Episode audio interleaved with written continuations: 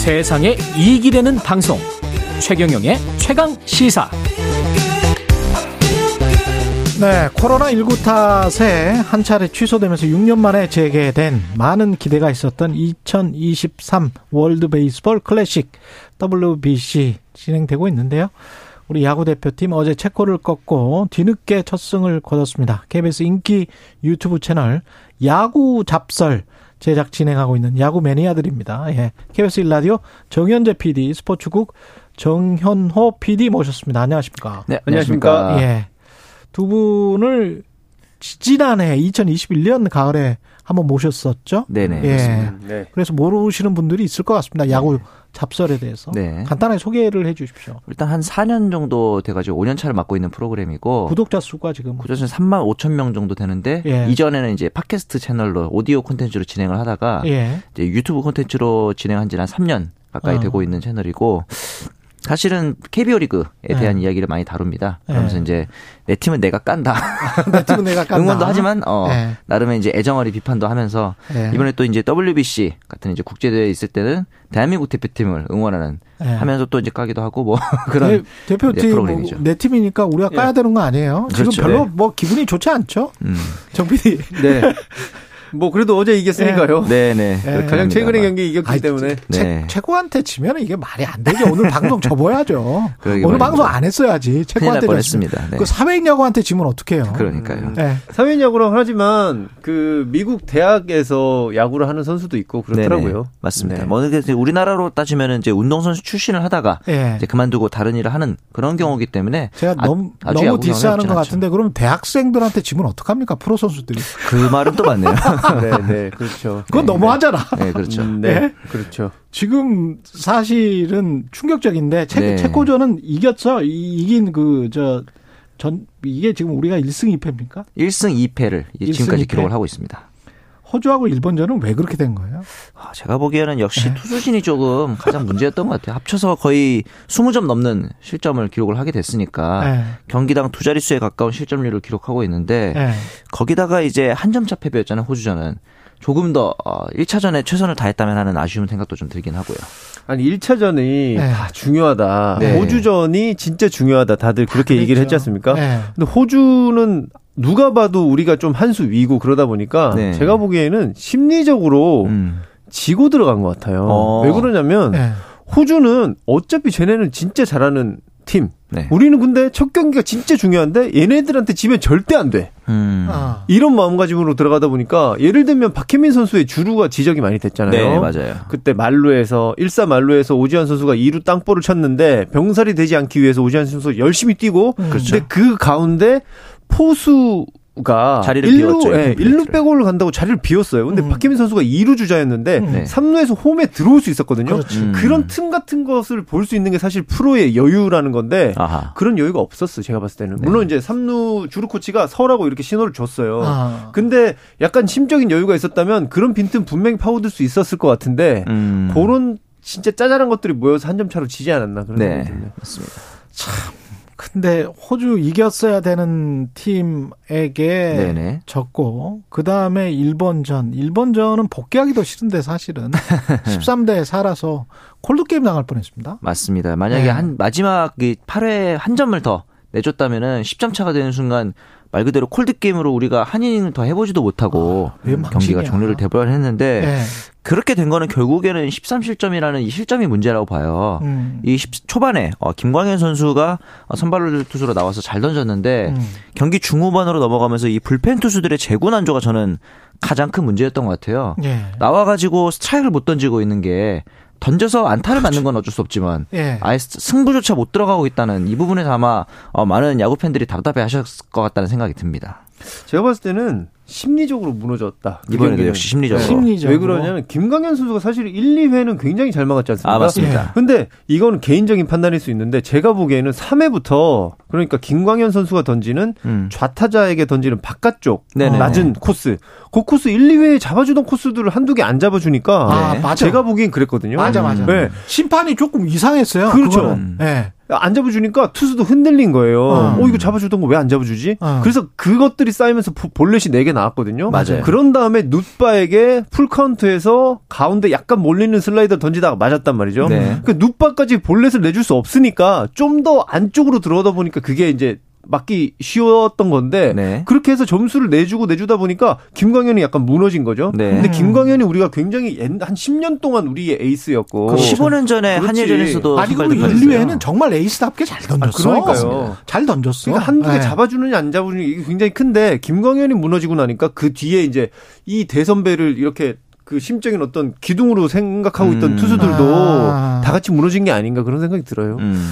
아, 안타깝네. 네. 약간 조그만한 차이가 일본에서 홈그라운드에서 뛰는 게 그게 나는 좀 주심이 좀 원망스럽기는 하더라고요. 저도 음.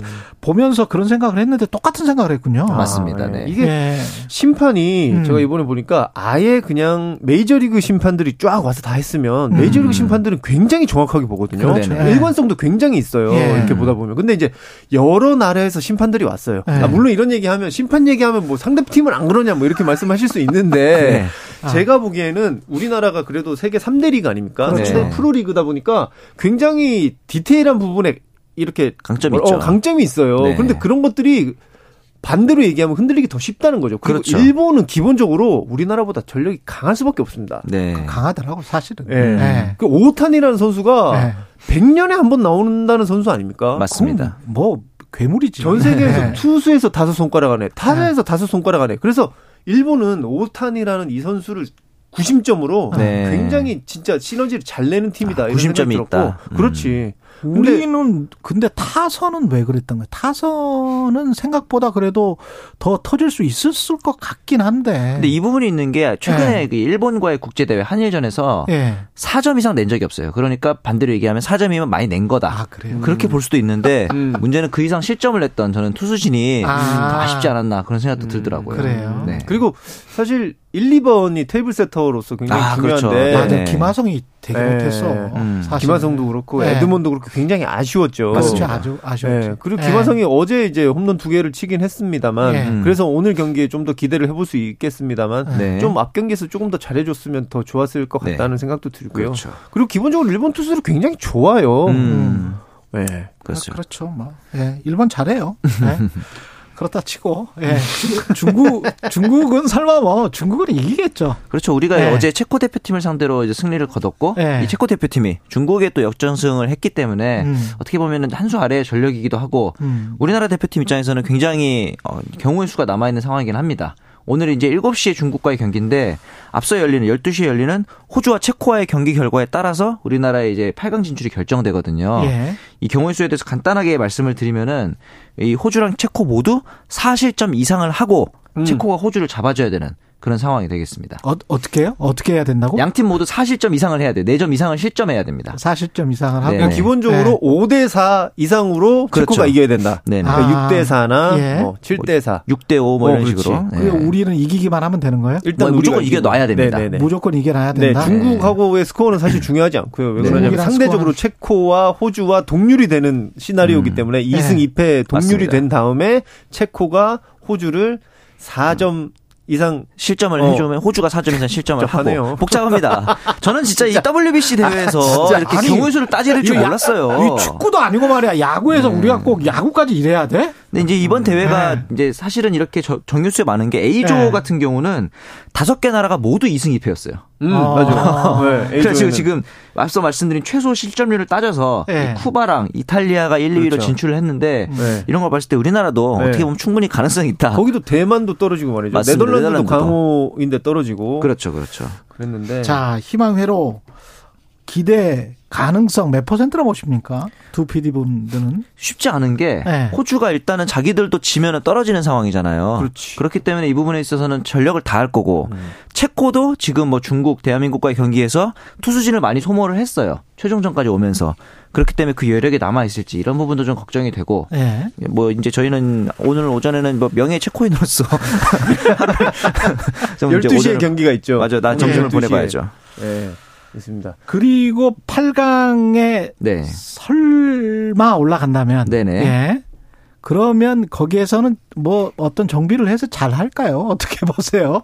우리나라의 네. 그 전까지 국제대 특성상 네. 조금의 위기가 있었다면은 음. 그 이후에 똘똘 뭉치는 계획이 될 수도 있고 저기가 도미니카 무슨 뭐 미국 이런데 A조를 만나게 되는데 A조 같은 경우에 이제 네. 쿠바와 이탈리아를 만나게 되기 아 때문에 쿠바 이탈리아 네, 저희가 만약에 2위로 진출을 하게 되면 네. 쿠바를 만나게 될 가능성이 높습니다. 아, 그런데 이제 8강까지는 A조의 괜찮구나. 전력을 네. 분석을 해봤을 때 네. 글쎄요 쿠바가 그렇게 강력하진 않아요. 우리도 강력하지 않다는 게 문제긴 하지만 큰 문제지. 큰 네, 문제. 사실은 네덜란드한테 13년, 17년에 모두 패배하면서 네. 약간의 그 트라우마가 있었는데 네. 쿠바는 최근에는 좋은 기억이 많거든요. 일단은 어, 경우의 수를 따져서 8강에 올라간다면 또 한번 어, 희망 회로를 돌려볼 수 있지 않을까라는 생각도 들기도 하고요. 조현일 PD는 어떻게 생각하세요? 글쎄요, 아. 8강 가면은 그때 또 분위기에 따라서 어떻게 음. 될지 모르는 것인데, 네. 제가 하고 싶은 얘기가 사실 있었어요. 네. 이번 기회를 그 뭐라 계기로 계기 네, 삼아. 계기를 삼아서 네.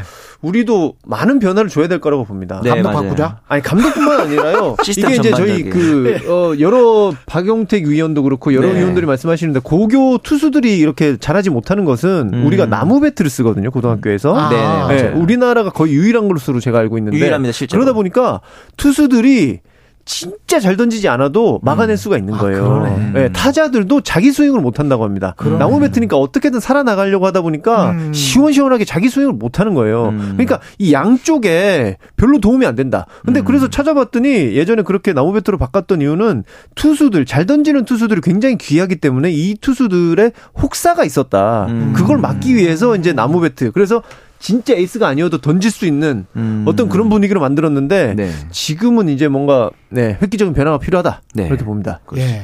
결국은 심판 탓 그 다음에 도구 탓하고 마네. 그건 아닌데. 결국은 이제 심판과 도구의 문제가 발생하게 된 거는 우리나라 야구의 네. 인프라 그리고 약간은 어떻게 보면 해이해지지 않나 그런 경각심이 또 들기도 하고요. 비겁한 변명입니다. 예, 여기까지 듣겠습니다. KBS 일라디오 조경재 PD 그리고 스포츠국의 정현호 PD였습니다. 고맙습니다. 네, 감사합니다. 고맙습니다. 예, 3월 13일 월요일 KBS 일라디오 최경련의 최강시사였고요. 저는 KBS 최경련 기자였습니다. 내일 아침 7시 20분에 다시 돌아오겠습니다. 고맙습니다.